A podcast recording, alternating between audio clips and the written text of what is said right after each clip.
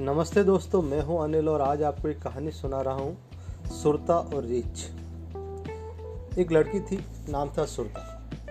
वह अपने माँ और पिताजी के साथ काम पर जाती थी।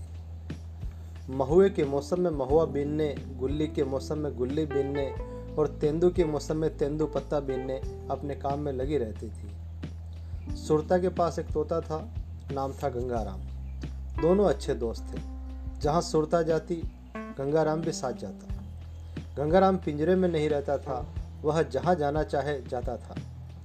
पर हमेशा सुरता के पास वापस आ जाता था। महुए का मौसम था। सुरता रोज सुबह उजाला होने से पहले ही अपनी माँ के साथ महुआ बीनने चली जाती थी। उसने अपने पिताजी से सुना था कि रीछ भी रात को महुआ खाने आते हैं। उनसे बचकर रहना चाहिए, नहीं तो वे झटपट मार कर डालते हैं।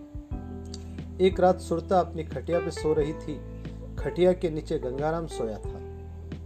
सुरता को एक सपना आया। उसने देखा, सुरता, उसकी माँ, पिताजी और तोता महुआ बीनने निकले थे।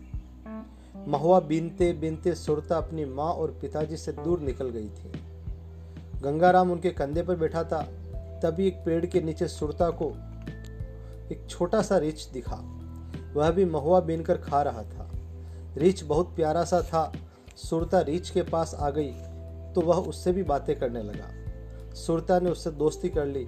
रीछ ने छोटे छोटे जूते पहन रखे थे। सुरता ने रीछ के जूते भी पहनकर देखे। वे अजीब से गोल गोल से थे।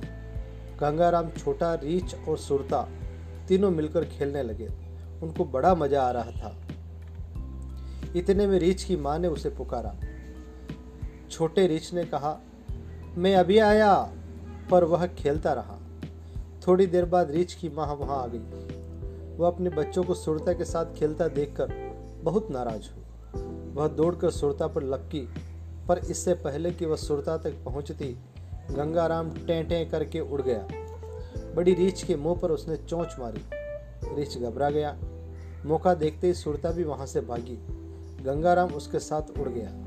सुरता की नींद खुली। तो गंगाराम टें टें टें टें कर रहा था। अभी उजाला नहीं हुआ था। सुरता की माँ उसे महुआ बीनने के लिए बुला रही थी। Thank you